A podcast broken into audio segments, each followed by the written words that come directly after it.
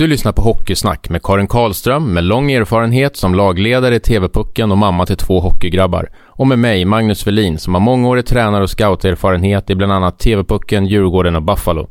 I den här podden snackar vi om hockey på ett annorlunda sätt med intressanta gäster och ämnen. Podden sponsras av Athletic Work.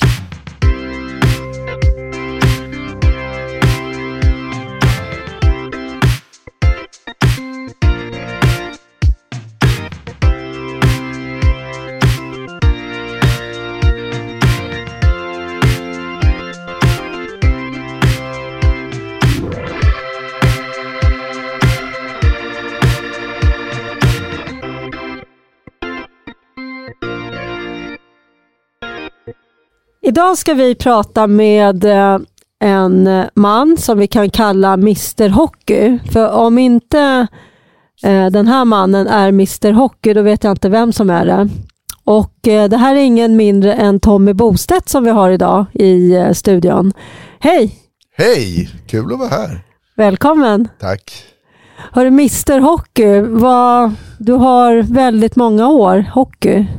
Ja, och jag det där det lät ju väldigt fint tycker jag. Men det, vill jag, skulle jag nog, det har jag aldrig sagt själv. Så, så att, eh, men, men jag har hållit på hela livet med ishockey. Jag var väldigt dålig som spelare men jag var väldigt ambitiös och, och ville mycket med, men eh, brast i, i kunnande och utförande. Så att rätt tidigt började jag fuska som tränare. Eh, 70, 76 när jag var 17 år gick jag steg ett som det hette på den tiden och var hjälptränare till min pappa i Hammarbys 62 er så Det har varit mycket hockey och mycket ledaruppdrag eh, under större delen av mitt liv faktiskt.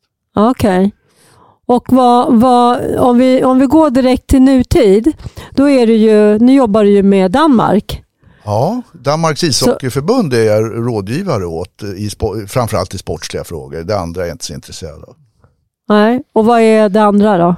Administration och, och eh, ekonomi och, och, marknadsföring och eh, kommersiella frågor. Utan det, jag, jag vill, vill eh, hålla på med, med hockey och, och det, just inom hockeyområdet. Utbildning, utveckling, landslagsspel och sånt där. Det är det som jag tycker är roligt att, att jobba med. Och, och, inom de områdena så är jag också senior advisor som de kallar det för i Danmark. Ja, ja.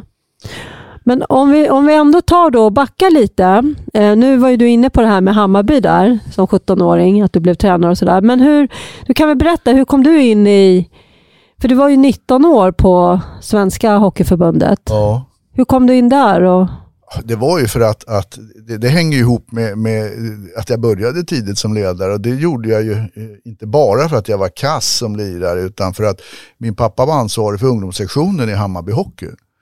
Och i Hammarby Hockey när jag var, var grabb och växte upp så, så jobbade ju Leffe Bork och Kurre Lindström och Werner Persson, sådana här legender. Och de satt ju ofta hemma hos pappa i våran källare där och på nätterna och, och, och ritade och la planer och, och, och ja, spekulerade om saker och ting. Och jag satt, fick sitta med och lyssna på det där. Så att det är den i särklass bästa utbildning jag har fått. Det, det är de där Eh, eh, samtalen jag har suttit och tjuvlyssnat nästan på det. Och sen har jag ju läst allt det som de, de noterade och skrev och allt det de hade med sig. För att det ska man ha klart för sig att, att Kurre och Borken och, och, och Werner Persson det är ju alltså några av de främsta ledarna vi har haft i svensk ishockey och, och min, min, pappa också vill jag nog påstå. Sitta och lyssna på, på, på deras diskussioner, det var enormt lärorikt. Så att där börjar det ju på något sätt att, att man, man fick en viss kunskap som jag haft nytta av hela, hela tiden. Och hade jag inte suttit där och lyssnat så hade jag nog inte gjort någonting av det jag gjort inom hockeyn efter det. Så att det, det blev väldigt viktigt för mig. Var det inte svårt att bli tagen på allvar när du var så ung och blev tränare så tidigt då? Jo, det var det, var det väl, men Eh, eftersom jag var i Hammarby där, jag var ju Börjes grabb. Så, så, att då, då hjälpte, min pappa heter Börje då och eh, då, då hjälpte ju det till, det, det, det får man ju erkänna. Va? Så att, eh, och sen är det väl så också att, att eh, eller var så i alla fall, på den tiden så var det inget överskott med, med, med, med, bra tränare i Sverige. Att vara tränare det var någonting som man liksom gjorde vid sidan om av, av något annat viktigt, alltså sitt arbete och sin familj och sånt där. Va? Så att, eh, det har ju hänt jättemycket på senare år med tränarutbildningar och intresse för att bli tränare och sånt där. Så att, eh, det gjorde väl att det var lättare att, att ta sig in när jag var ung än, än vad jag misstänker att, att det är idag för de, de som är unga och vill bli tränare. Alltså konkurrensen var, var mycket lägre eller sämre eller vilket epitet man ska använda sig av på den tiden än det är idag. Så bara att jag ville gjorde att folk var, var tacksamma då, att, att det var någon som ville bli tränare. Mm. Men det är klart att jag har ju haft, eh, när jag började som hjälptränare då var ju spelarna tre år yngre än mig så att, så att då fanns det ju en, en viss, viss skillnad. Då. Men sen när jag kom upp i Hammarbys A-lag, jag hade ju Rottan Edberg, han var ju nio år äldre än mig så att det, det var ju lite speciellt. Va? Men, men eh, nu gick det väldigt bra eftersom Rottan är, är, både var och är en, en sån fantastisk eh, eh kille och, och hockeyspelare. Så att, eh, det, det hjälpte mig väldigt mycket. Jag lärde mig mycket av Rottan och, och, och jag upplevde aldrig att, att han ifrågasatte det jag höll på med. Så att det är mm. klart att det där åldersglappet det, kan vara speciellt då, speciellt när man är yngre än då, då man ska leda. Men det där går ju så, så fort så att, att vilket sammanhang jag hamnar än idag med hockey så är jag nästan alltid äldst. Och jag liksom var, var alltid yngst alldeles nyss. Jag blinkade två gånger från att vara yngst till att bli äldst. Så att, så att man ska, jag tror inte man ska fundera så mycket på det där med, med om man är för ung eller för gammal. Utan det, det liksom, har man intresset och, och, och, och tycker det är roligt och, och jobbar hårt, då, då spelar det ingen roll om man är ung eller gammal.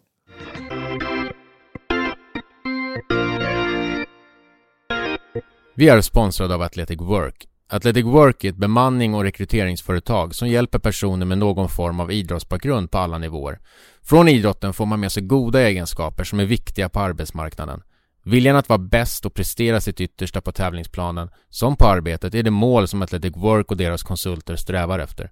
Athletic Works vision är att skapa ett idrottslag på arbetsmarknaden. Det har idag hjälpt flera personer ut på arbetsmarknaden och av egna erfarenheter vet jag att kontakt med Athletic Work faktiskt leder till jobb. Så om du letar efter ett nytt jobb, tveka inte att höra av dig på www.athleticwork.se. Tack Athletic Work!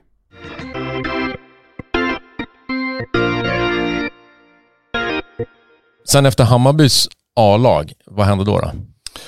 Ja, det var ju så. På, på den tiden så var ju Hammarby hade ju höga ambitioner och, och vi var ju uppe i elitserien vid två tillfällen. Det hette ju, SHL hette ju elitserien på den tiden. Och, och, och, då var det bara tio lag i elitserien så vi var ett av Sveriges tio bästa lag. Och innan mig hade bland annat Leffe Bork varit i Hammarby och det var Leffe som sen fick mig att liksom fortsätta som tränare i, i, i eh, slutet på 70-talet när jag ville göra annat. Och sen gick Leffe till Djurgården och, och eh, ja, då följde ju många spelare med Leffe från Hammarby till Djurgården och sen så småningom kom jag över dit också som, som tränare. Det var Leffe som, som ringde och tyckte att jag, jag skulle eh, följa med dit också så att jag började som juniortränare i Djurgården samtidigt som jag tänkte lägga min hockeykarriär på hyllan och jag började jobba på Ikea ute i Kungens Kurva som avdelningschef där. Och men då ringde Borken och tyckte att, att nej, men det här med hockey ska vi inte sluta med Tommy. Så jag körde Djurgårdens A-juniorer samtidigt som jag jobbade på Ikea. Och sen,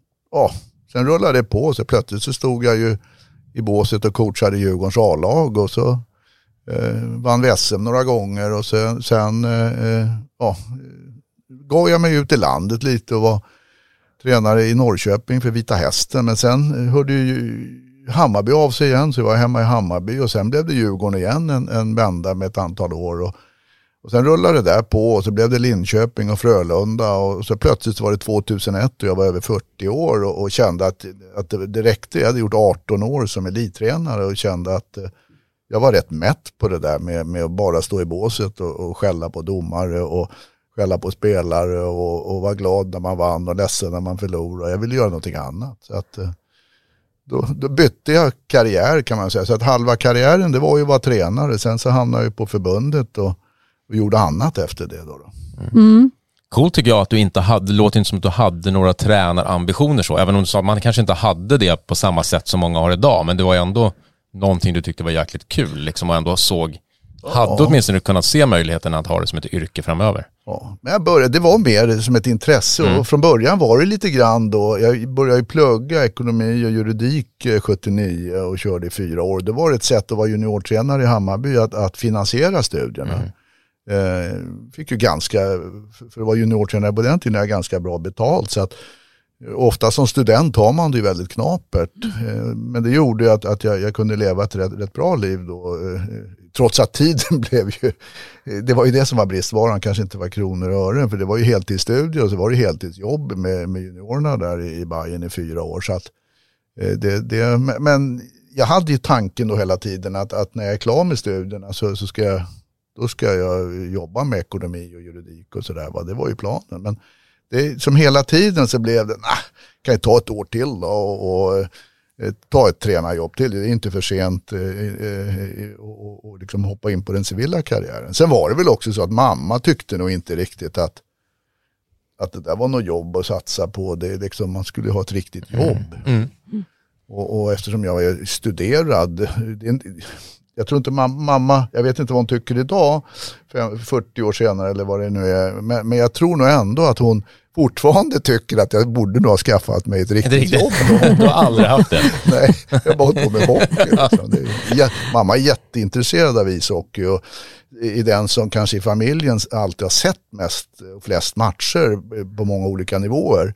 Eftersom det har varit barn och barnbarn och, och sånt här va? och mycket på tv och sådär. Men jag är inte hundra på att de tycker att, att jag var rätt för 40 år sedan. Hur kom det sig att du kom in på förbundet sen då? Det var faktiskt så att jag var fyra år i Frölunda, 97 till 2001 och mitt kontrakt gick ut 2001. Jag höll på att förhandla med Modo eh, som jag tyckte var intressant. Talangfabriken Modo med, med många intressanta unga spelare och eh, hockey, hockeymecka. Jag hade varit mycket där uppe som motståndare framförallt och, och eh, sett vilket intresse det fanns där. Så jag tänkte det, det, det känns rätt bra. Men det var faktiskt, jag har tre barn fruar och de kände inte för att flytta till Övik. De, de ville flytta till eh, Trångsund, Skogås där, där, de var födda ungarna då, och de ville liksom tillbaks till sina efter fyra år i Göteborg till sina vanliga kompisar och mm. gärna samma hus som vi hade bott i men det hade vi sålt så det gick så att, Men då ringde faktiskt eh, eh, förbundet, det var Rickard Fagerlund och Micke Englund som var generalsekreterare och frågade, de, de skulle inrätta en ny tjänst som kallades för utvecklingschef för att eh, Sverige gick dåligt med ungdoms och juniorlandslag och det gick dåligt med, med utvecklingen av unga spelare. Det, det var för få som blev elitspelare och, det, eh, och då ville de liksom dra igång en satsning och då fanns det pengar från, från VM eh, eh 89 faktiskt och VM 95 som gick här i, i Sverige som, eh, som, som var öronmärkta för en utvecklingssatsning. Då. Och då ringde de och tjatade om det där och Äh, jag kände att jag vill inte sitta på något kontor, jag vill, jag vill vara i mod. Men då var det faktiskt min familj som sa att, eh, som fick höra att, att eh, jag skulle kunna jobba i Stockholm. Och då kan vi ju bo i, i, i Skogås och Trånkan tyckte ungarna då. Så att, och då började de tjata och då, då tackade jag nej till mod och sen så, så tackade jag ja till förbundet. För det fanns resurser och sen uppdraget var att bygga upp en utvecklingsverksamhet. Och det handlade om att alltså utveckla och förbättra tränarutbildningen och även spelarutbildningen, ta fram utbildningsmaterial, eh, eh ta fram en ny talangutvecklingsplan. Det var liksom ett helt eh, öppet vitt bord eller hur man uttrycker det och ganska bra med ekonomiska resurser som var öronmärkta för den här typen av verksamhet. För de, de låg i en, en stiftelse som hette Hockey 2000.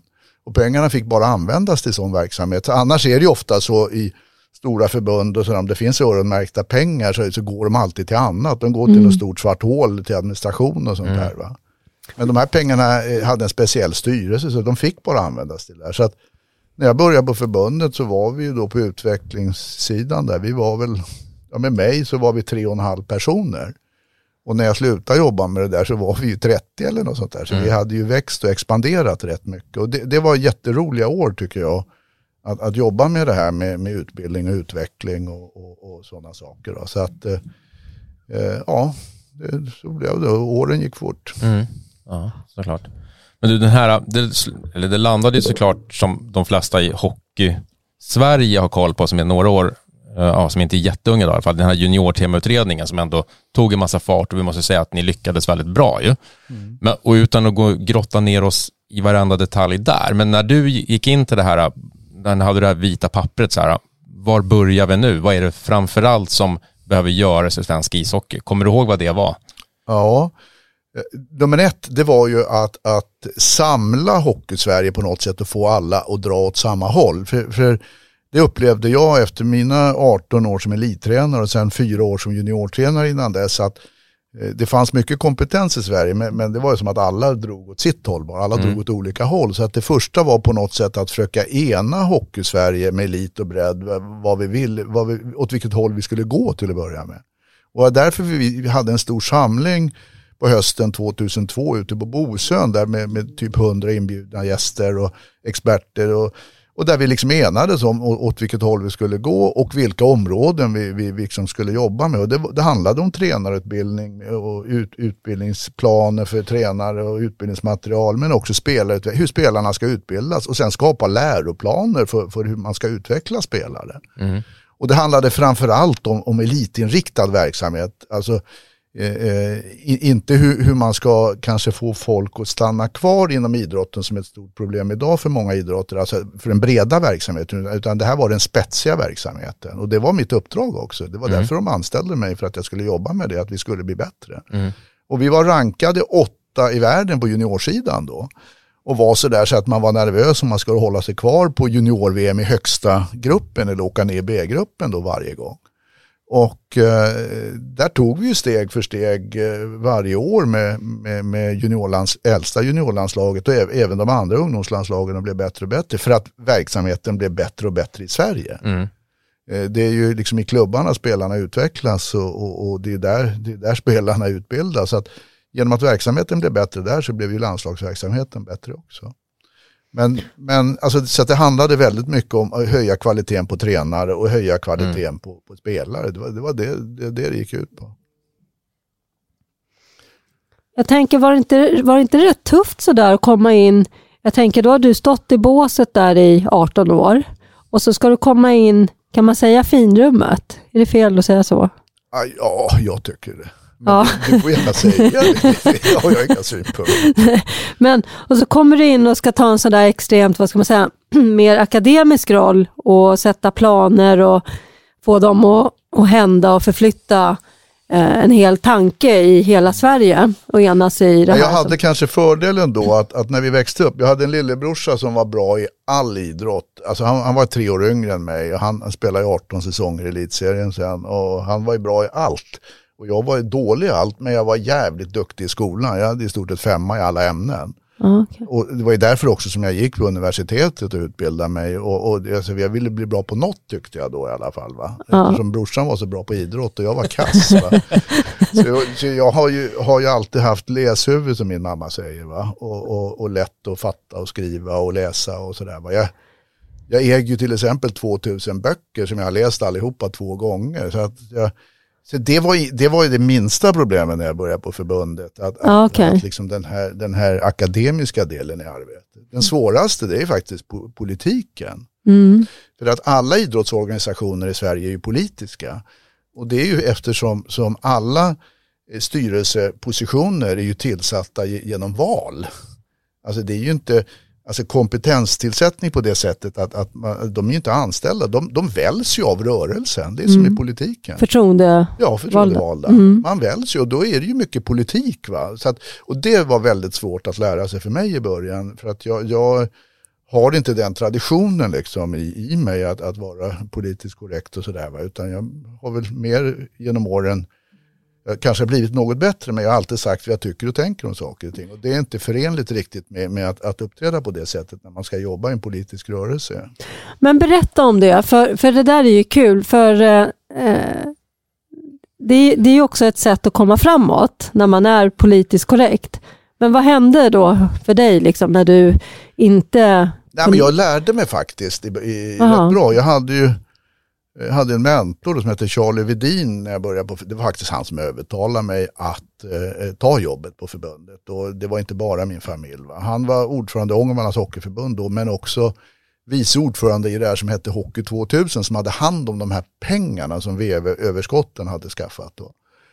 Och eh, eh han, han var duktig på det här så att, så att jag jobbade ju med honom dagligen just, just kring sådana här frågor. Att lära mig hur, hur liksom Hockey-Sverige var uppbyggt med, med distrikten och eh, hur det ser ut, med, med var makten finns och hur, hur det fungerar och sådär. Så, så att det lärde jag mig ganska bra tack vare Charlie Wedin. Ja, ja. Så att jag trampade inte snett på, på, det sättet tack vare Charlie då, utan han, han höll i ordning på mig. Va? Så, så att jag, jag gjorde rätt och sa rätt saker. Och sen utbildade han mig också i det här då. Mm. Så idag är, kan jag ju det här utan och innan.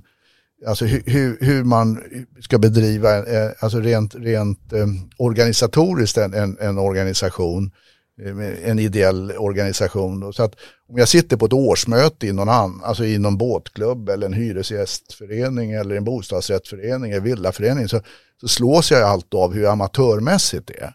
Eh, det fick jag ju lära mig inom idrottsrörelsen. Hur, alltså, hur, det är ganska, ganska hög nivå på ett årsmöte till exempel. Hur väl förberett det är och hur det är lobbat. Och, och man, man följer då den här nomenklaturen som finns för hur det ska gå till. Då.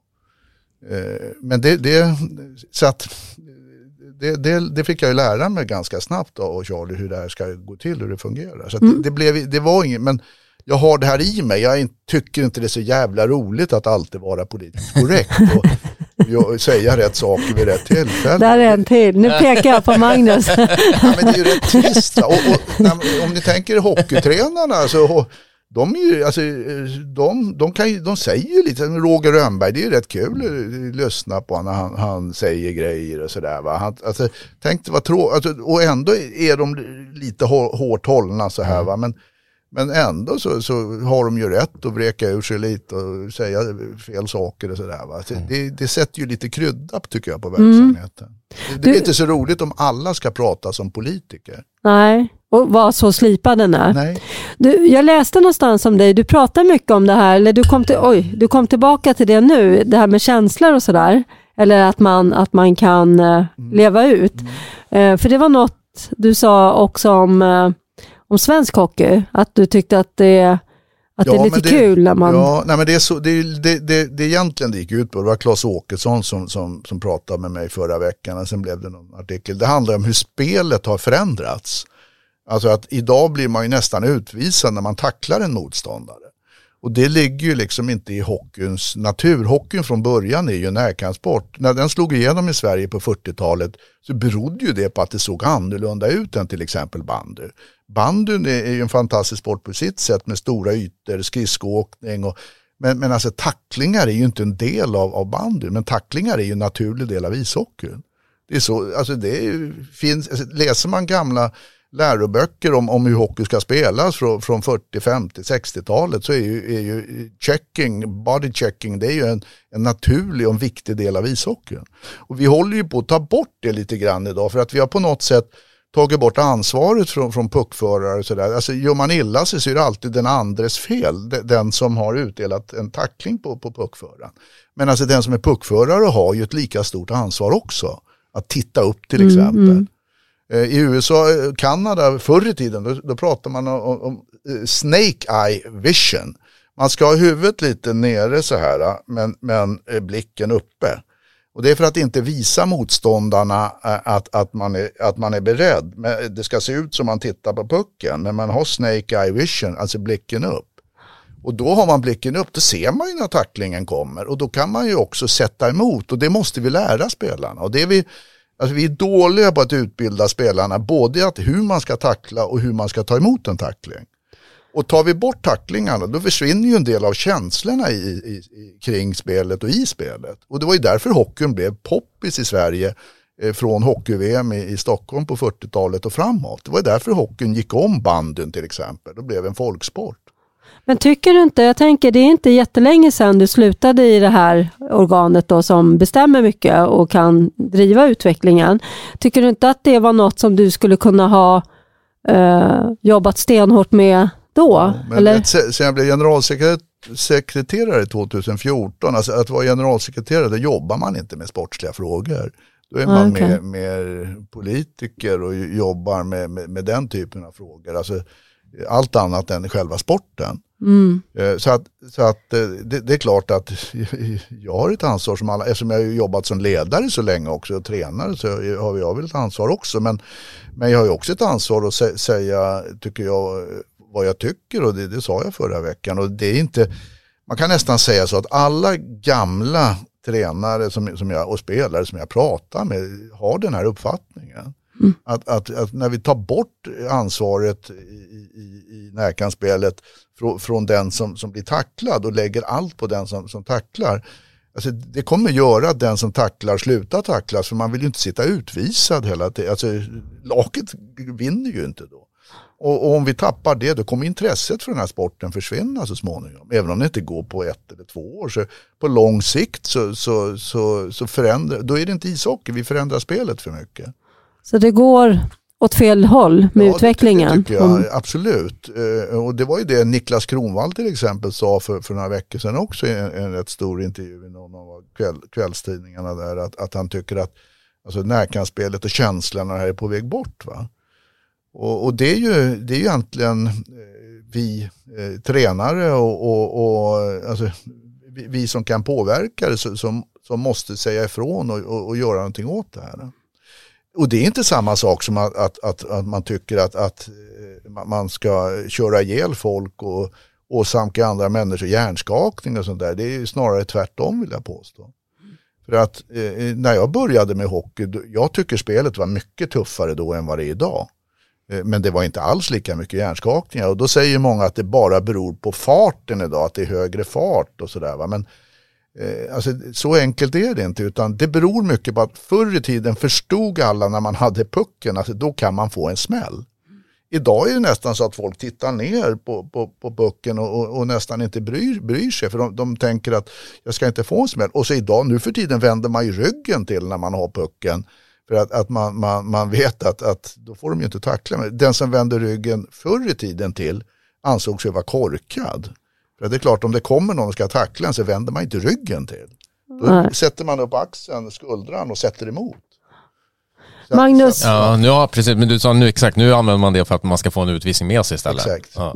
Och så Men ma- blir det en fara det. jag tänker Magnus, du som har varit med också länge. Mm. Hur ser du på det här? För det här är ju himla intressant, eh, det du säger Tommy. Nej, jag, har- jag har ju verkligen inte varit med lika länge som Tommy såklart, men jag tycker ju, jag kan ändå hålla med i många delar utav det. Sen vet jag inte om det är hjärnskakningar, kanske också är för att man vet mer om det. Jag har ingen Ja, aning att det kanske det fanns riktigt. mer för, eller att det fanns förut Ja. också, fast då var det så här, dit ihop och kör liksom. Ja, Och idag är man så vaksam med det. det. Det tror jag ändå kan påverka en del. Men visst har spelet ändå blivit mer så. Jag tycker ofta när man är på utvecklingscamper eller regionscamper eller form av uttagningar så är det, så om någon är där och tittar på, på internmatcher så säger alla jämt så här, ah, men det är inte en tackling, ingen knappt någon närkamper. Fast det är ju inte när ni spelar klubblagshockey heller. Liksom. Så att, det är inte så att de åker runt där och är extra försiktiga, utan det är lite grann så det ser ut faktiskt. Att det, man svänger gärna av och så är Mm.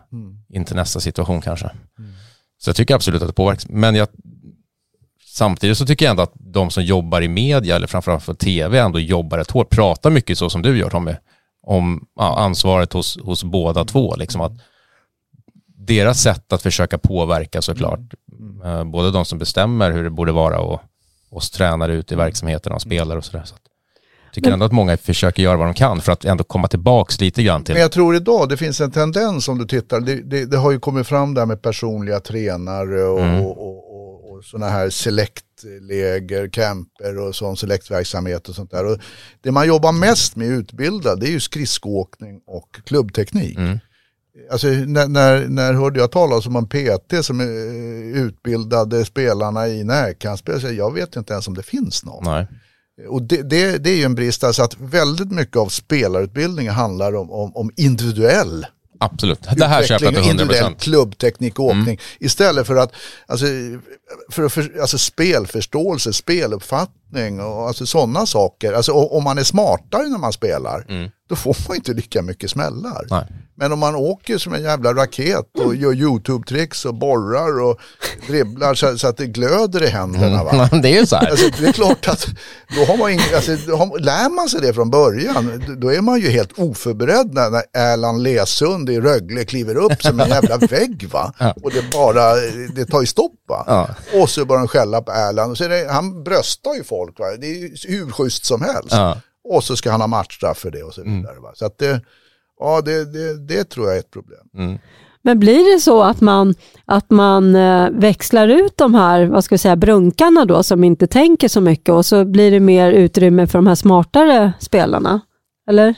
Nej, jag tycker inte de är smarta. Alltså det, för mig är det tvärtom egentligen. Va? Att, att kunna dribbla så det glöder i händerna, åka som, som en raket och göra YouTube-tricks och kunna lägga armbågen i isen i översteg och sånt där. Va? Det är ju cirkusartisteri. Alltså det, det, är ju, det är ju egentligen inte ishockey.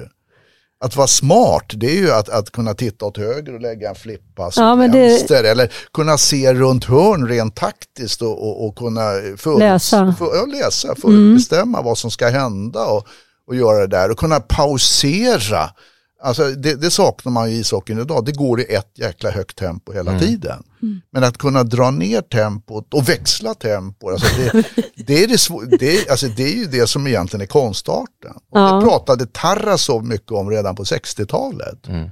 Eh, om man tittar på, på Sovjet, hur Sovjet spelade då med, med, med först med, med Firsov och, och Petrov och, och Shalamov och Mishailov och de här och sen med, med, med, med nästa gäng då med, med Eh, eh, eh, Krutov och, och, och, och, det gänget då, va? Så, så, så, hade de ju förmågan att växla tempo, alltså att tempoväxla.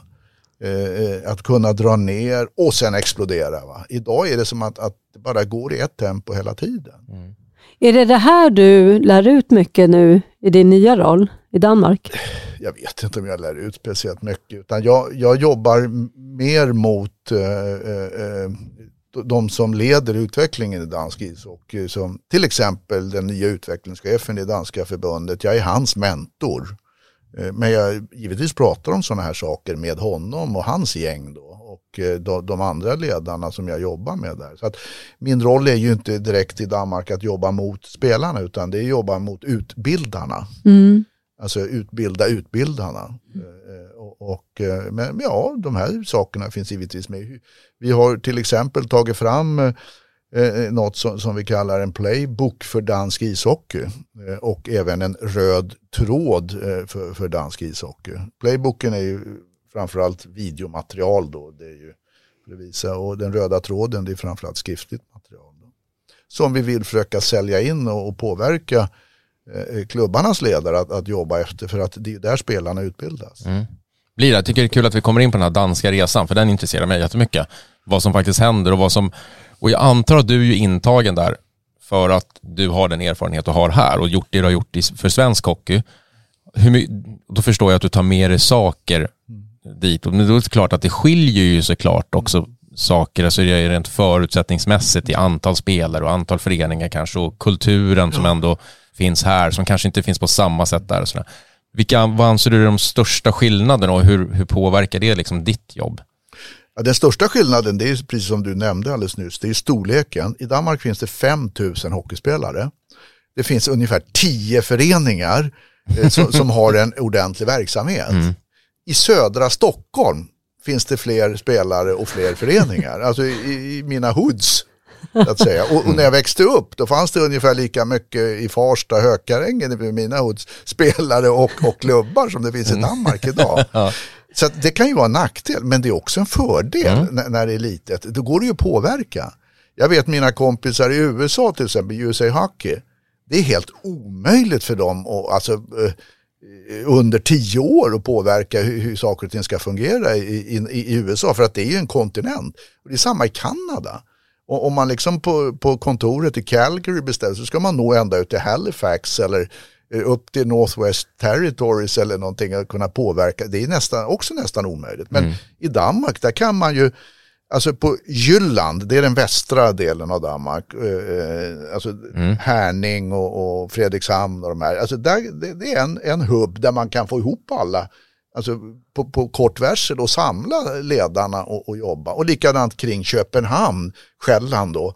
Där, där är mycket. Sen har man mittemellan då Odense där på Fyn då. det. Eh, det är enklare. Så att, alltså fördelen med att vara liten det är att det går att påverka så snabbt. Det är som med, med, med familjen hemma, alltså man, man, det är så lätt att dra ihop familjen runt köksbordet och, och göra planer och bestämma och hjälpa till och, och så här. Va? Eh, det, det, är värre, det är värre när ungarna sen har flyttat hemifrån och utspridda över hela världen kanske och försöka få ihop det här. Va? Så att det, det, det är en fördel tycker jag i Danmark. Nackdelen är ju att eh, givetvis ju, ju, större bas man har desto större möjligheter har man ju, alltså spelarbas, mm. att, att, att höja toppen. Alltså, och det är det som gör att Kanada till exempel är så bra, även om de har svårt att nå ut så har de ju en halv miljon spelare eller något sånt där. Så att och med, med, stort intresse för ishockey. Så att, eh, även om kan, Hockey Canada gör saker och ting jättebra, men skulle de göra det dåligt så blir det massa bra spelare ja. ändå. Men i Danmark, om man gör saker och ting dåligt där, då blir det ju ingenting. För det är för få. Mm. Mm. Det är för få. Så att, mm. men, men, eh, fördelen är som sagt att det är lättare att påverka. Mm. Det, alltså, prakti alltså, det är inte så långt. Alltså, I Danmark kan man ju köra bil. Alltså till mellan klubbarna liksom. Det, alltså är man i Malmö i Sverige så kommer man på att man behöver fixa någonting i Kiruna. Alltså det är ju en två dagars tur liksom. Va? Men i Danmark så kan man köra från Köpenhamn till Härning på tre timmar. Och sånt där, mm. Det, är, det är ju ingenting. Liksom. Men hur var det förut i Danmark då, innan du kom dit och det ni, du försöker göra med Nej, dem jag nu? Jag har inte gjort speciellt mycket vill jag påstå utan eh, eh, de, de alltså, eh, det jag ville göra från början och det jag har försökt göra nu det är att forska och ta reda på hur, hur de trots den här litenheten ändå kan vara så oproportionerligt bra. Mm. För det finns ju NHL-spelare med, med dans påbrå som är fantastiskt bra och som har varit fantastiskt bra. Mm. Du har ju Ehlers i ja. Winnipeg, det, han är ju topp 6. Eh, många tycker han borde spela första kedjan, han spelar mm. andra kedjan. Det är ju fantastiskt bra. Då är det Lars Eller i Washington som är en kanonspelare, också topp top 6. Va? Eh, eh, och, och sen har de ju haft flera andra, har flera andra också som spel, spelar i NHL som, som också har varit väldigt bra och är bra. Och hur har de fått fram de spelarna? Mm. Jämför man med Norge som har något fler klubbar och något fler spelare, de har ju bara fått fram Zuccarello egentligen. Mm. Vad kommer det sig då? Vad har ja, du hittat? Det, det, det, jag, det, jag, det jag har kommit fram till det är att i stort sett alla de här spelarna som har blivit bra, de har eh, föräldrar med idrottsbakgrund. Morsan kanske spelar handboll, mm. inte hockey då, och, och farsan har lirat hockey. Så, så, att, och då är det både gener och, och miljö då. Alltså mm. om man har föräldrar som har idrottat så, så har de ju oftast någonting genetiskt eh, som gör dem lämpade för idrott. Mm. Eh, och sen miljön blir ju så också. Om man har föräldrar som har spelat på, på eller tävlat på hyfsat hög nivå, då har man ju liksom elitmiljön från början. Sen har de också gjort så i Danmark med, med de här då eh, eh som, som, har varit bra. De har ofta spelat med många och tränat med många årskullar. Man har haft lite liksom öppna spjäll. Mm. Det har inte varit så att, att mm, tioåringar får bara spela med tioåringar och elvaåringar ska bara spela med elvaåringar som vi kanske har lite i Stockholm då. Alltså man, mm. Eh, och i stora delar av Sverige också. Utan det har mer varit öppet liksom. Att, att och det, det, som har avgjort det är ju ung, ungens eller familjens intresse. Vill man hålla på mycket så har de fått hålla på mycket med olika ålderskullar. Och det har behövts också för att eh, den där, de där som är två år äldre, de är kanske bara 13 i laget i håldet, som mm. det heter på danska. Mm. Så de måste lyfta upp några yngre för att få fullt, fullt lag. Eh, och, och, då har det hjälpt de där yngre att utvecklas. Så det är klart att när man, när man får spela och träna med äldre, då, då tvingas man ju på något sätt upp på tå lite grann. Det är som all, all träning, om, om man ska bli starkare i bänkpress då kan man inte köra på samma vikt hela tiden. Då måste man lägga på lite mer vikt för varje gång egentligen för att, att, att, att få, få upp eh, styrkan. Eller löpning, man måste springa lite hårdare och hårdare hela tiden för att mm. utvecklas. Och det är samma när man utvecklar spelare. Så det tror jag har varit, varit en fördel för dem. Plus att eh, de här farserna då som, som har, eh, har haft söner som har en hockeybakgrund, de har ofta blivit tränare i klubben också. Så att det är inte liksom Nisse Pärlemo från, från gatan som har kommit in, som kanske är lärare och duktig ledare, som, utan det är duktiga ledare som har hockeybakgrund. Och, och det tror jag har varit väldigt viktigt då i dansk ishockey, att man har rätt många sådana människor kopplat till klubbarna. Och det kan man ha råd med när man inte är så många föreningar och lag. Mm. Alltså det svåra i Sverige det är ju att hitta ledare till alla lag eftersom det, det, det finns ju mer än 300 ungdomsföreningar i Sverige och det finns säkert eh, 3000 ungdomslag i Sverige. Hitta 3000 farsor som har lirat hockey eller morsor, det är inte så lätt. Som vill bli tränare också. Men är man 10 föreningar som i Danmark med kanske 5-6 lag i varje förening, då, då, då är det en praktisk möjlighet då. Mm. Så jag tror att att det har gjort, och Norge har jag inte tittat på riktigt, va? men, men eh, på något sätt upplever jag att, att, att, eh, att, att dansk ishockey har varit lite liksom eh, eh, öppnare för, för, för, för att ha liksom för mycket fasta regler och fasta lag och det här. Alltså, den här danska mentaliteten är ju lite annorlunda. Man är ju lite, alltså det, det är en helt annan kultur upplever jag när man sitter på möten och man ska åka på någonting i Danmark. Det är inte så fyrkantigt och fastlagt allting som, som, som jag är uppfostrad i Sverige. Det är lite mer hygge och lite mer känsla och, och så här va, i, i Danmark. Jag tror att det har påverkat även ishockeyn att, att man, man liksom och sen finns det också en, en lagsportkultur som är ganska god i Danmark. Man tittar på fotboll och handboll. De, det, det har de ju varit ganska duktiga på rätt länge. Så jag tror den kulturen genom det danska idrottsförbundet, man jobbar rätt tajt i dansk, i dansk idrott med eh, idrotterna tillsammans. Mhm, mellanförbunden så att Ja, man jag tror alltså dansk hockey har, har haft nytta av att fotbollen och handbollen ganska länge har varit bra. För när det handlar kanske då om styrketräning och fysträning och idrottspsykologi och näringslära och sånt här. Va? Ja. Att, att man får mycket, har fått mycket hjälp och, och, och just att utveckla de delarna. Och ledarskap och, och sådana här saker. Jobbar vi mycket så i Sverige? Det har jag noll koll på. Ja, nej, det, jag tycker att det är mer fasta eh, skott i Sverige. I, i Sverige så, så jobbar vi rätt mycket så, men, men mer eh, på, på, det bre, på, den bre, på det breda området. Alltså att rekrytera, behålla och att alla ska må bra, det ska vara politiskt korrekt och, och, och så här. Va? Där, gör- där ligger krafterna mer. Eh, alltså, men i Danmark så är man lite spetsigare från danska idrottsförbundet då, eh, eh, med sådana här saker Okej. det, alltså det, det är på något sätt fortfarande upplever jag något finare i Danmark att, att vilja bli bra än det i Sverige. I Sverige ska man ju bli bra men utan att säga att man vill bli bra. Liksom. Det ska bara bli som, ja, man ska träna tre gånger i veckan och så ska man bli bra ändå. Det här med vinnarkultur då, hur ser du på det? Är det skillnad där också? Ja, Jag, jag vet faktiskt inte, det, det, det är möjligt. Alltså de är, Danmark är ju, är ju närmare kontinenten, närmare Tyskland. Alltså jag, jag tror alltså Danmark är nog mer påverkat av Tysklands idrottskultur än av Sveriges idrottskultur. Och i tysk idrottskultur så, jag menar, det vet vi ju, alltså, fotbollen hur stark den är och så vidare och, och, och den i, vinnarkulturen som finns i tysk fotboll. Så, och, och fotboll är väldigt stort i Danmark. Så jag, jag tror nog att, att man är påverkad mer av den kon, kontinentala vinnarkulturen i, i dansk idrott än, än, än vad vi är i Sverige. Vi ligger ju lite längre från kontinenten. Mm. Alltså är man på Jylland i Härning, det tar ju liksom en och en halv timme att köra ner till Tyskland med bilen. Det är liksom inte så långt ner till gränsen. Nej. Så, så att man, jag tror, tror att, att, att det, det, man, det, det, Danmark är, alltså Norge och Sverige tycker jag är mer lika varandra än vad Sverige och Danmark är. Det känns som större skillnader. Mm. Norska kan man ju förs- förstå. Eh, danska tycker jag är väldigt svårt att förstå.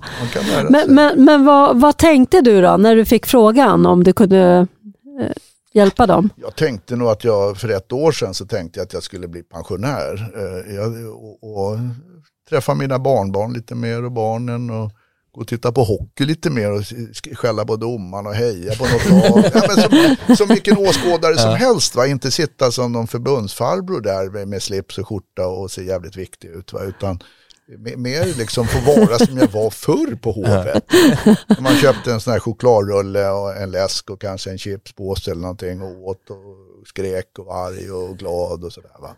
Men sen så ringde jag, nu är det ju så eftersom jag har jobbat i 20 år inom den internationella hockeyrörelsen så, Eh, så kände jag ju Danmarks president och Danmarks generalsekreterare och deras tränare, eh, förbundskaptener och sådär, de kände jag ju sedan gammalt. Så att då ringde ju de till mig och jag tänkte, ah, jag vet inte, nej, jag vill inte flytta till Danmark, sa jag det första jag sa. Nej, men det behöver du inte göra, utan det, jaha. Så att då, då, men jag tänkte efter ett tag, ja men, och så sa jag också, jag vill inte ha något ledaruppdrag, jag vill liksom inte ha något personalansvar. Jag I sådana fall vill jag hålla på bara med hockey. Eh, så att, ja, du kan vara rådgivare sa de. Va? Och då har man ju inget personalansvar och sådär. Så att, då, då tyckte jag, men det kan vara kul. Så att, eh, då kom vi överens om det förra hösten. Då. Men det här med personalansvar då, vad, tycker du inte om det? Eller har du tröttnat på det? Eller vad? Alltså det blir ju, alltså man, när man har personalansvar och jobbar med mycket, mycket sådana frågor, då får man ju inte jobba med själva hårdvaran, alltså ishockey. Alltså, det är ju, att jag håller på med ishockey, det är för att jag gillar spelet ishockey, inte för att jag gillar allting runt omkring. Det är ju som en bieffekt som man är tvingad att eh, sätt ta om man ska hålla på. Va? Men, men jag, nu behöver jag inte, jag kan ju välja vad jag vill göra. Alltså jag tycker jag, nu vill jag bara göra sånt som är roligt. Och just nu så jobbar jag ju med Danmarks Hockeyförbund och med Detroit Red Wings, bara med hockey. Ja. Jag behöver ju inte hålla på med allt det här med administration. Och sånt. Men jag tänker, jag måste ändå backa lite. Eh, jag tänker, du, du var ju 19 år totalt. Det kanske jag var, ja just det. Ja. det är vad man kan läsa i alla fall. Varav sex år var ju som generalsekreterare. Och då var det väl personal alla de här åren, fast det var olika roller, två olika jo, roller? det är ju så, men, men, eh, eh, men allting har ju sin tid liksom. Va? Mm. Eh, eh det är ytterst få människor som, som i livet kan välja vad man vill hålla på med. Men nu, jag är 62 år och jag jag, nu kan jag ju välja. Mm. Det blir ju så, alltså hockeyn är ju i världen en relativt liten sport. Och om man har jobbat med det i 40 år professionellt som jag har gjort, eh, då blir det ju så att, man vet ju att, att man, man, man liksom, och sen har det gått ganska bra ska jag erkänna faktiskt. Det är inte så att, att, att jag har misslyckats med allt jag gjort. Jag har ju misslyckats med en del, men inte mycket. jag har ju haft mycket framgång. Ja. Och det, eftersom hockeyvärlden är liten så så jag, jag, alltså jag känner jättemycket folk som jobbar i NHL, Hockey Canada, USA Hockey. Jag känner jättemycket folk ute i Europa, i Sverige. Så att jag vet ju att, att, att om jag behöver ett jobb så finns det alltid ett jobb. Mm. Det, Men... det, är inte alla som har den möjligheten att, att, resonera så. Och eftersom jag kan resonera så, då vill jag inte göra sånt som jag tycker är trist. Nej. Alltså livet är för kort. Ja, helt rätt ju. Då vill jag ja. göra det som är roligt. Och det som är roligt och som är så jävla fascinerande det är ju spelet ishockey. Jag satt mm. och tittade på, på tv på fyra SHL-matcher i lördags. Jag började kvart över tre och var klar framme vid tolv, halv ett. Och jag tyckte det var roligt även halv ett ja. när, när jag stängde av. Alltså det, det... Men Tommy, jag tänker så här med, med um Eh, med hockey så är det ju, det är ju mycket ledarskap och det är ju det är svårt sådär både att vara väldigt duktig på hockey och på ledarskapet. Och då har ju du en väldig erfarenhet av båda två. Och jag tänker med ledarskap så vet ju alla att det är ju Alltså det är ju inte bara att leda människor, det är ju liksom mycket som händer och eh, alltså att att man lär sig ju och blir också en duktig ledare av motgångar, tänker jag. Och där har ju du mycket också med det, men det, du känner ändå inte att det, det är inget du behöver kompetensöverföra till till exempel till Danmark här? Jo, men alltså, jag är intresserad av ledarskap, men det är inte samma sak som att, att, att, att, att eh, vara chef. Och, och, för att, alltså, som chef har man ju ett ansvar för massa olika grejer med löneförhandlingar och det är fackliga förhandlingar och det är massa regler man ska kunna och det är politik och grejer. Det är nog alltså, det, det, alltså ledarskapet, så, så, det rena ledarskapet, det har ju inte med det att göra. Nej. Det handlar ju mer om att, att få folk att prestera optimalt. Och det kan jag ju liksom jobba med, med, med Danmark också på samma sätt eftersom jag är personlig rådgivare åt utvecklingschefen och, och jobbar med, med, med förbundskaptener, utbildare och sånt där så, så är det väl viktigt också att, att, att, att jag försöker delge dem min erfarenhet av ledarskap. Mm. Och, men då handlar det inte om att jag ska tala om för dem vad de ska göra. Utan det handlar om så här skulle jag ha gjort i, i, i min utgångspunkt istället. Då. Mm. Jag, jag, säger inte åt Thomas Madsen som är utvecklingschef, så här ska du göra. Det gör man ju mer i, i, om man är chef, då, då, då, fast kanske på olika sätt. Men nu är det mer att jag ger honom möjligheter, så får väl han välja själv hur han vill göra. Det är lite mer mentorskap, att du Ja, delar dina exakt, erfarenheter. Exakt. Mm. Och det, det är det som jag, eh, eh, min uppgift i dansk ishockey, det är mer att vara, vara senior advisor eller mentor. Då, då. Så, Mm. så att, och, och det tycker jag är jätteroligt och det har jag varit ganska länge till unga hockeytränare. Det är flera som genom åren har, har eh, hört av sig med frågor och, och, och, och, sen har jag liksom fungerat som, som mentor åt dem då, på olika sätt och vis. Då. Mm. Även om det inte har varit något officiellt uppdrag. Nej. Och så var det för mig när, när jag kom upp som tränare. Jag hade Borken mycket eh, som jag frågade grejer. Jag frågade min pappa mycket och det, det fanns andra äldre tränare som var väldigt bra att, att eh, fråga. Som, de hade provat allting och, och vis, visste att det där funkar och det där funkar inte. Och Det, det, ja, så att det, jag, det tror jag är något som är, är, är kanske vi jobbar för lite med svensk ishockey faktiskt. Det, det, det är just eh, olika ty, typer av men, mentorskapsmodeller då. Mm. Så att jag hoppas att, att Djurgården Hockey till exempel använder Barry Smith mer, mer än att bara säga vilka som ska in på isen nästa byte. Om du förstår vad jag menar. Mm. Alltså Mm. att, att, att eh, jobba med, med, med, med den erfarenheten han har av, av hockey på olika nivåer. Att, att, att egentligen alla ledare i, i Djurgården Hockey eller tränare kan, kan få ta del av den kunskapen.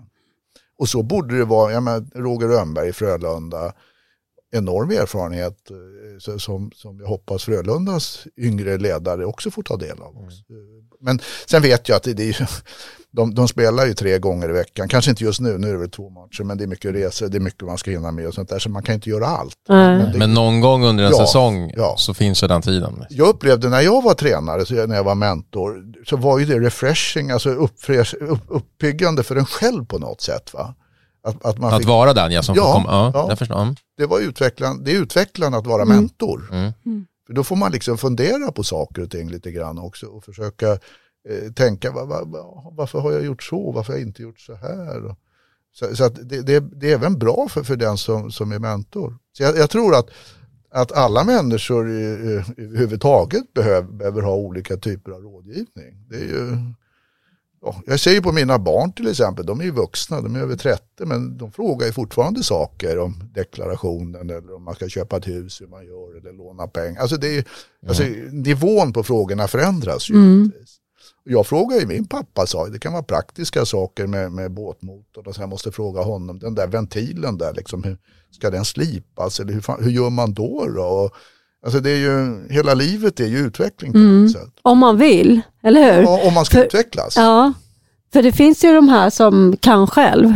Ja, jo, men det ska man kunna. Men, men jag tror att Nej, men alltså, alla med den- människor... Ja. Men framförallt också inom tränarbranschen Ja. tror jag. Det är många jag kan själv. Mm. Ja, Ja, det, Det vet jag att det, Barry själv har sagt, att han frågar ju varför ställer ni inga frågor här? ja. Alltså att, att vi frågar Ja. varandra också, Ja. inte bara de som Nej. såklart Nej, det är så, riktigt. kan. Men det är så, här, ja. mm. Han ställer jättemycket frågor ju. Fast han har all den erfarenhet han Ja. har. Liksom.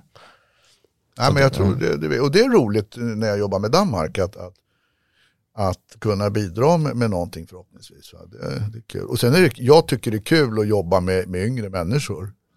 Det är Mm. inget ont om, om Barry, va? men, men det har säkert varit kul att jobba med honom. Men, men jag, för min personliga del, jättekul, utvecklingschefen i Danmarks hockeyförbund, han är väl 30-31 år. Mm. Och det är väl en hyfsat vuxen ålder, men för mig känns, Känns det, det som, det är som mina barn ungefär. va? Det, det, är ju, och det tycker jag är- det är inspirerande. För att det, alltså, man har ju olika mängd energi, o, olika typ av energi i olika delar av livet också. Mm. Eh, Alltså jag brukar ju tänka på det ibland när vi har barnbarn. Alltså hur orkade vi ha tre småbarn för, för 30 år sedan? Va? Det, hur pallar man liksom? Va? Men det gjorde man ju.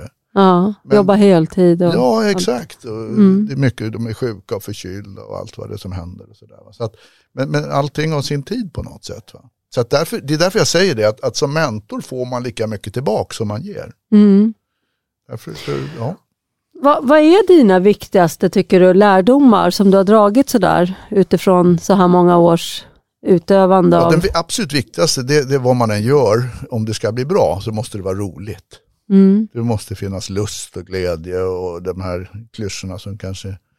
Men, alltså det, det är så, va? Det, det, som, det som man tycker är roligt det blir ganska bra. Det, det är som när jag gick i skolan, de ämnen som jag tyckte var roligast och där, där läraren var schysstast och så här, va? De ämnena blev jag bäst i. Så, och det är nästa lärdom jag har, hur viktig tränaren eller chefen är. Alltså, alltså har man en, en schysst tränare när man spelar hockey, va? då blir man nog så bra så, som man kan bli. Va? Mm. Någon som man tycker är kul att träffa varje dag och komma till träningar. Så att det, var, det var jag ganska duktig på när jag började som tränare, att, att eh, eh, liksom göra verksamheten rolig.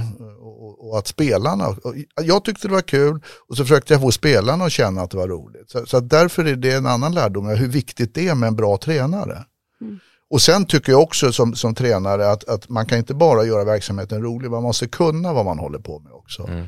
Eh, och, och, där, och det är så över, har man en bra tränare, då blir man ofta så bra som man kan bli. Det finns en klassisk eh, skicklig eh, Eh, tekniktränare i svensk ishockey som heter Thomas Storm.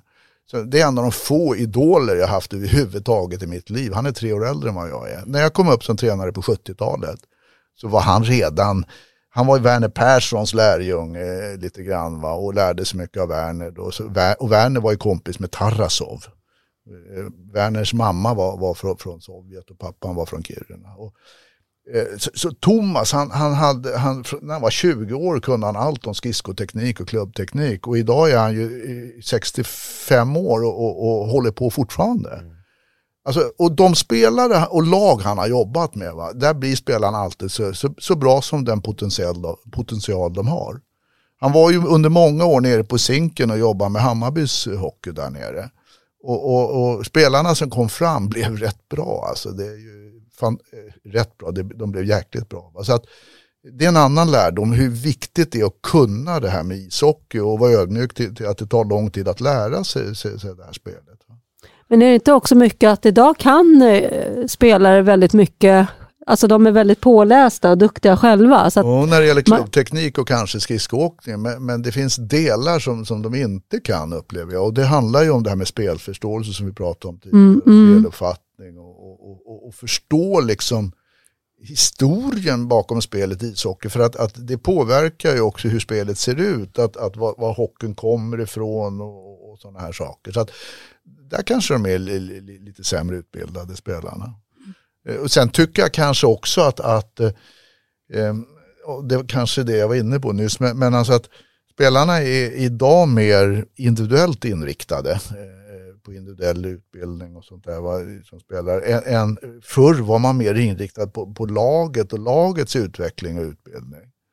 Eh, det var mer, alltså, det, det, så kanske det alltid har låtit, men, men det var mer lagspelare eh, om vi går tillbaka en tid än vad det är idag. Idag är det mer individuella spelare. Mm. Vilket beror på, på att det systemet vi har skapat med, med agenter och draft och allt. Alltså allting är ju liksom handlar om individerna. Samhället är, är ju väldigt mycket så också. Mm med föräldrar som är mer engagerade. Man väljer skola åt barnen. De ska in på den här privatskolan tidigt för att kunna bli något i livet. Och de måste ha personlig tränare för att bli bra i idrott. Och de ska spela i det här laget. Och nu var inte de bra. Då ska de byta lag nästa år. Och så ska de hoppa runt. Och det, det är liksom bara jag eller mitt barn som, som gäller. Det, man har liksom, har tappat lite av det här kollektivet tycker jag som, som vi var bra på i Sverige förr i tiden. Mm. Det, mm. när det nu var. Mm. Mm. Ja men det är så, men det är som du säger, det är en samhälls, alltså samhället speglar sig i hockeyn. Ja. Och så är det Jag ska bara koppla tillbaka, jag tänker att det är lätt som lyssnar i alla fall och tänker när du pratar om, om de här skillsgrejerna med skridskoåkning, klubbteknik och så. Sen är det ändå det som du säger som Thomas Storm ändå var, det var ju hans bra grejer. Men då måste han ändå ha gjort annat med sina spelare i Hammarby om de blev så jäkla bra, eller? Ja, han jobbar med spelet också. Mm. Alltså inte, inte bara att, att dribbla och åka, Nej. utan det var att, att, koppla ihop det här med spelet i ishockey. Mm.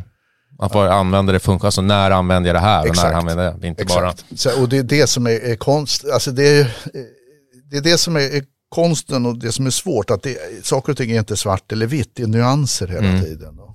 Och, att koppla ihop det här på, på, på, olika sätt. Sen var Thomas väldigt duktig på fysisk, fysträning också.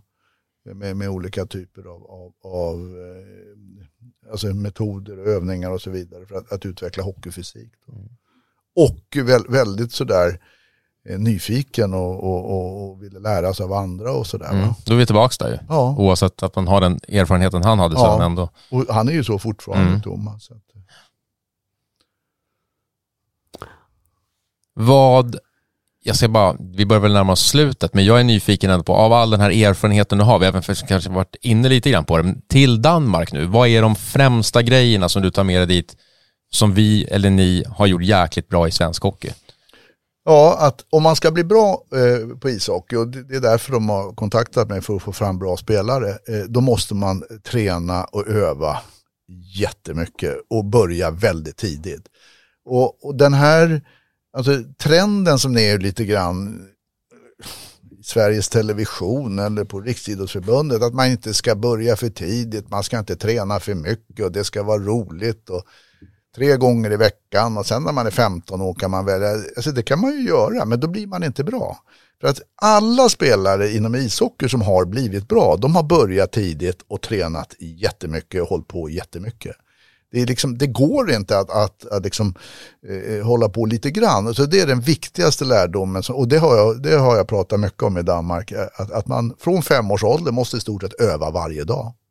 Det, det finns liksom ingenting annat. Och då är det så att man kan inte jämföra ishockeyn med andra sporter för ishockey är en av världens svåraste sporter att lära sig. Enligt vissa så är det världens näst svåraste sport efter boxning faktiskt. Mm. Mm. Eh, och den är definitivt världens svåraste lagsport att lära sig. För att för det första så springer man ju inte utan man har ju en sko med, med, med en skena på och där har man ju kontakt med isen med, med på no, någon centimeter på längden och no, några millimeter på bredden.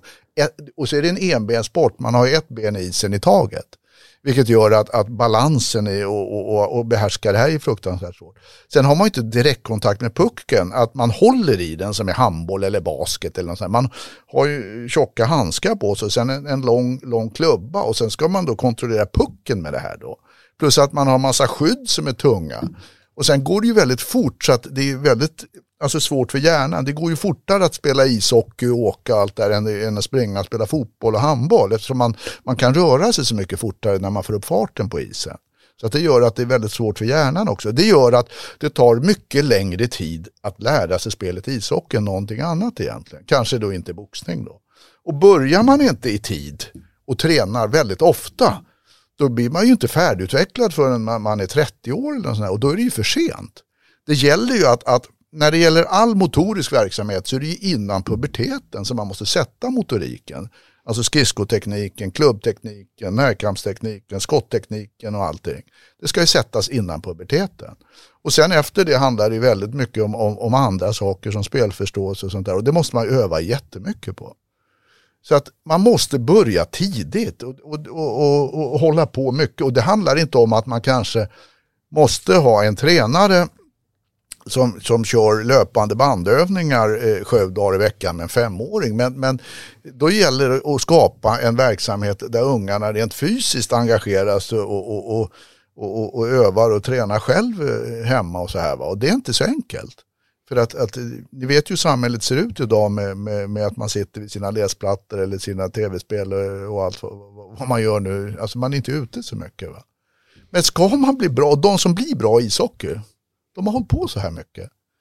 Det går inte att bli bra annars. Inte, inte så bra eh, så, så, som man skulle kunna bli om man höll på mycket. Men, men då under resans gång så måste det vara roligt hela tiden också. Så det är det viktigaste jag tar med mig till Danmark, mm. hur mycket man måste öva tidigt. Och sen måste man ju öva på rätt saker också. Man, alltså man kan inte bara säga åt folk åk skridskor, utan man måste ju också kunna instruera och visa alltså, vinklar med, med, i knä, fotleder, höfter och hur, hur, man ska sitta och sen visa och, och instruera hur, hur, man ska behandla pucken och passa den och allt det här och öva på det också. Och sen Eh, eh, alltså om, man, om man då börjar med, med, med att öva mycket och, och, öva på rätt saker så, så, måste man ju också förstå att man kan inte vara på is och öva hela tiden utan Tarasov sa tidigt och det, det, brukar jag ta med mig också att hälften av all hockeyträning det ska ju ske på, bar, barmarks, på barmarksträning. Och det kan vara att dribbla trekulor och stå på skottrampen och skjuta och göra skridskoimitationer i olika former av, av hopp och sånt där. Va? Och så landhockey och, och, basket eller vad det kan vara. Va? Så mycket, man kan göra mycket träning vid sidan om också. Och, och, det ska vi bland annat prata om nästa vecka i Danmark med, med vikten av, av, av, av eh, eh den här fysiska träningen. Då. Vikten, och, och, då är, handlar det inte bara om teknik, det handlar även om, om motståndsträning, alltså styrketräning. Det måste man också börja med jättetidigt. Vi har ju en tradition i Sverige sedan länge att, att, man pratar om styrketräning ska man inte börja med förrän för man kommer in i puberteten. Och det är helt fel. Forskningen visar att man ska börja med det så tidigt som möjligt. Egentligen med bebisar Alltså, de, alltså bebisar i, tränar i styrketräning när man lär dem att stå och där de ligger och man byter blöjor på dem och de håller runt lillfingret och man drar upp och de åker upp. Alltså det är en form av motståndsträning. Och det, det måste man öva tidigt för annars så får, sätter man fel teknik. Är man för svag i benen då kan man inte få rätt sitt i skridskoåkningen. Och det lärde vi oss bland annat av konståkningen. Alltså små tjejer som åker konståkning som var jättestarka i benen och kan, kan åka te rent tekniskt perfekt. Och så kunde hockeykillarna förr då inte göra det för att de, de var för svaga i benen. De fick för raka ben när de åkte. Och den, den teknik man lär sig i skridskoåkning tidigt, den sitter hela livet. Så Uffe Råbjer, han åkte med raka ben och framåtböjd rygg som, som en fällkniv ungefär. För att han hade lärt sig det från början. Mm. Eh, inget ont om Uffe, han var en bra spelare i AIK, Hammarby och Västerås. Men, men alltså, den, den, tekniken man sätter tidigt, den, den följer en resten av livet. Och lär man sig fel teknik, då, då blir det inte optimalt heller. Så det är en sak som vi också tar med till Danmark, där, vikten av den träningen, alltså bredvid isen, fysträningen. Så träna mycket, träna rätt och instruera på isen men också träna mycket fysisk träning. Och sen eh, eh, vilket lag och, man spelar i eller alltså, eh, allt det här andra. Alltså, vi har en tendens i Sverige av att, att, att jobba jättemycket med regler och med, med, med, med, med förordningar och, och, och eh, alltså, regelverk överhuvudtaget och kanske glömmer själva hårdvaran som är i, i, i, utbildningen, teknik och taktik. Det är där man ska lägga fokus. Så brukar det andra lösas av sig själv sen. Perfekt. Och så se till att ha rätt föräldrar. Och... Ja, rätt gener. Och, och, ja, och, och, det är det som den moderna forskningen, det, det, här är för jäkligt. För när jag var ung, jag läste psykologi bland annat i min utbildning och, och trodde mycket på att miljön var det viktigaste och det här med arv och sådär var inte så viktigt. Men forskningen har ju hela tiden visat mer och mer hur, hur viktiga generna är och arvet. Så, så att, och det, det gör mig ibland lite sådär ledsen för att jag har, har någon sorts uppfattning och haft från början att, att, att eh, alla kan bli bra, att, att det är miljön som är avgörande.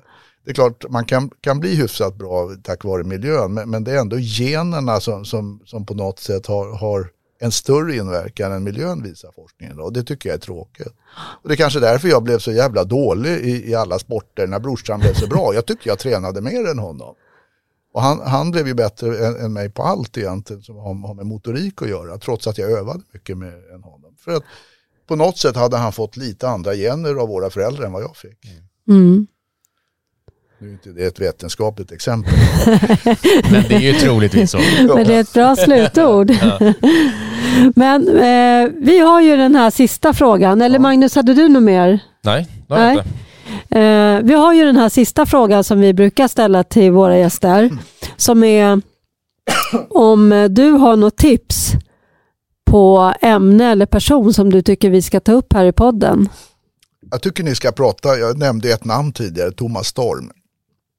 Eh, eh Thomas eh, är, är otroligt intressant att lyssna på och eh, har en enorm kunskapsbank när det gäller hockeyträning. Så, så att eh, är temat hockey, va, då, då tycker jag att Thomas ska vara med.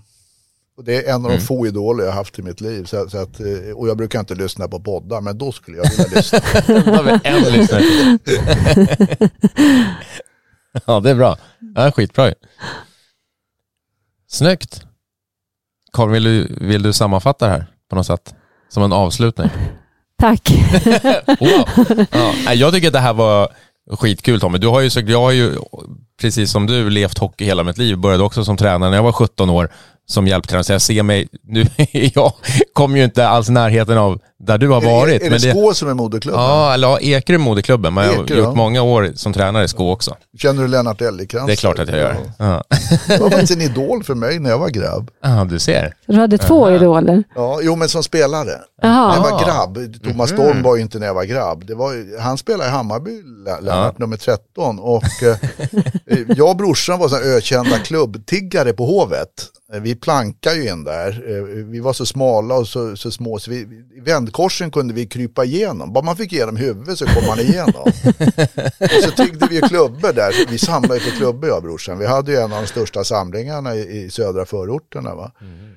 Och Lennart, han var ju så snäll för han jobbade ju på, på barnbyn där, Skå. Exakt. Så man visste ju det. Och man tog sig ner till isen efter matchen där, där spelarna gick ut och, och bad honom om klubba.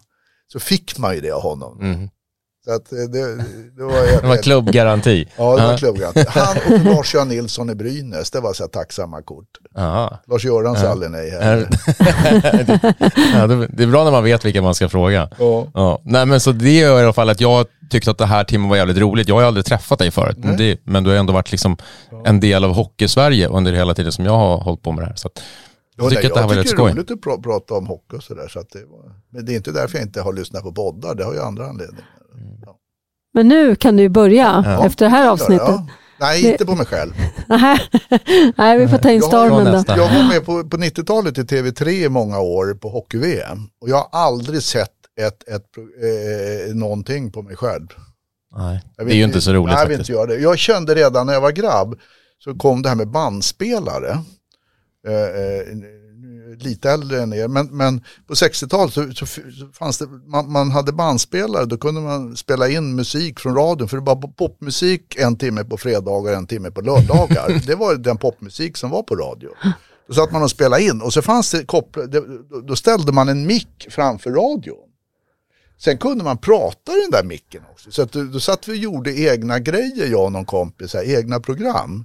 Man satt och pratade. Sen började jag referera när brorsan spelade fotboll. Hade jag bandspelare med mig och referera. Ända tills jag fick lyssna på mig själv. Jag tyckte min röst var så jävla konstig och jag sa så dumma saker. Sen dess har jag aldrig velat varken sett eller hört mig själv i, levande bild eller ljud. Men nu blir jag ändå lite förundrad när du säger det här. För att jag tänker att du har ju varit i en roll, eh, om, om vi tar dina sex år som generalsekreterare, då var du ju otroligt, vad ska jag säga, både exponerad och utsatt. Men jag behöver ju aldrig lyssna på mig själv. Nej, men du fick ändå vara i sammanhang, tänker jag, där Ja, men jag har du... inga problem att vara i sammanhang. Jag Nej, kan okej. sitta i tv, bara- jag kan stå och föreläsa inför för 100 500 pers, men jag vill inte se skiten själv. Nej, nej, okej. Så det... För det är något, alltså jag tyck, tycker att, att jag låter så konstig och ser så konstig ut. Och när, när jag sitter så här så upplever jag inte det. Jag Förstår, förstår hur vi har haft det den här timmen. Va? ja, nej, men alltså det är så. Så att jag, jag skulle aldrig kunna tänka mig att lyssna på den här podden, men jag kan tänka mig att lyssna på, på en annan podd. Ja, okej. Det är vi Ja. nöjda med. Ja. Ja, jo, det- Men jag vet ju de som, som jag känner från tv-branschen, de sitter ju för fan och tittar på sig själv tio gånger. Sitter de och tittar Men kanske som igenom. utbildnings, Ja, alltså så här, för att ja, utveckla ja, sig själva ja. liksom. ja. Så är väl det bra. Men jag har en fråga som jag kom på att vi... Eh, spelar du golf? Nej, Aha. jag är ju, eh, jag lärde mig, Borken sa att jag, 1977, 76 och 77 var brorsan och jag i Winnipeg på somrarna, då bodde vi bredvid en golfbana, då började jag spela golf där. Men när man kom hem till Sverige, det, var, det fanns bara e- en, möjlighet att spela golf och det var ute i Bagarmossen så finns det en niohålsbana bredvid djursjukhuset där. Det var så här kommunal bana, där kunde man gå och spela. Eh, andra möjligheter fanns inte då på 70-talet. Då skulle, det var ju en överklassport. Då måste man ju bo på Lidingö eller ute i Djursholm eller någonting. Och, Alltså, det var ju, och så rutiga byxor skulle man ju ha och sånt där. Det var sådana här keps med, med sådana här bollar och grejer. Men, men sen sa Borken faktiskt när jag blev tränare, om man har tid att spela golf, eh, eh, eh, då gör man inte ett bra jobb inom hockeyn. Och det, det ligger ju faktiskt lite i det då, att det tar ju rätt mycket tid med golf som man kan lägga på något vettigare. Men sen är jag ju sportfiskare som rätt många eh, in, inom hockeyn faktiskt är. Jag gillar att fiska och då konkurrerar ju fiske och golf. med- Skulle jag spela golf då skulle jag aldrig hinna sportfiska. Nej. Så, så att det är ju det. Så att jag, spelar inte golf. Nej, okej. Nej, för vi... Men fiska kan man göra och samtidigt göra ett bra jobb, men inte spela golf. Jag tror att Bork är jävligt dålig på golf, det är därför han säger det. Det kan jag tänka mig att, att om, Borken spelar golf. Borken, Borken har varken, han har inte fysik eller uthållighet, men han har ett jävla bollsinne Borken. Jag hade ju han som tränare när jag spelade i Bayerns ungdomssektion. Va? Och han har, han har en jävla, han är så här rätt lös och mjuk, så här, men han har en jävla liksom, bollsinne. Han var ju målvakt i fotboll och handboll, men han hade aldrig spelat hockey. Men vi hade han som tränare så åkte vi till Tyskland 1973 och, och, i Landshut och spelade en turnering i, i Landshut. Då åkte vi buss eh, eh, med, med, med eh, eh, eh, Grossmans farfar var busschaufför faktiskt. alltså han Grossa, Niklas som spelar i Södertälje. Hans farfar var det som var vår busschaufför. Och så på autobahn fick Borken övningsköra. Då rökte Bork, för den tiden rökte ju alla vuxna överallt. Så han satt och rökte och så körde bussen och övningskörde. Va? När han inte spelade eh, eh, kort med oss, han spelade av oss alla våra pengar. För alla hade ju fickpengar med sig. Ja. Men sen kom han på, när vi bara hade mynt kvar, då hittade han på en gren. Eh, Man stod sådär på fem meter, tio meters avstånd och singlade sådana här D-mark till varandra. Man skulle dämpa så här då. Och det, det behöver man ha lite bollkänsla för att göra. Det jävliga var att, att vi, alla trodde vi att vi skulle, då skulle vi vinna tillbaks pengarna. Men Borken hade en jävla bollkänsla. De bara fastnade på honom det där. Så han, han tog ju alla mynt också Fan. av ungarna. Där. Så att, och sen när det alltid var uppvärmning, så han gillade att vara med och spela fotboll då, Borken. My, mycket, eh, ja, mycket finter och maskerade passningar. Så att han, bollkänsla har han. Men, men det är nog allt också. Ja. När det gäller idrott Ja, alltså. ja. ja, men vad bra. Ja, Snyggt ju. ja. Men stort tack Tommy för att du ville komma hit. Nej, det har vi inte. Alltså det ska ni ha också. Är det också ett tips då? Ja, han gillar att snacka så att... Eh, han har varit med om så jävla. Alltså han får ju, tycker jag, uff.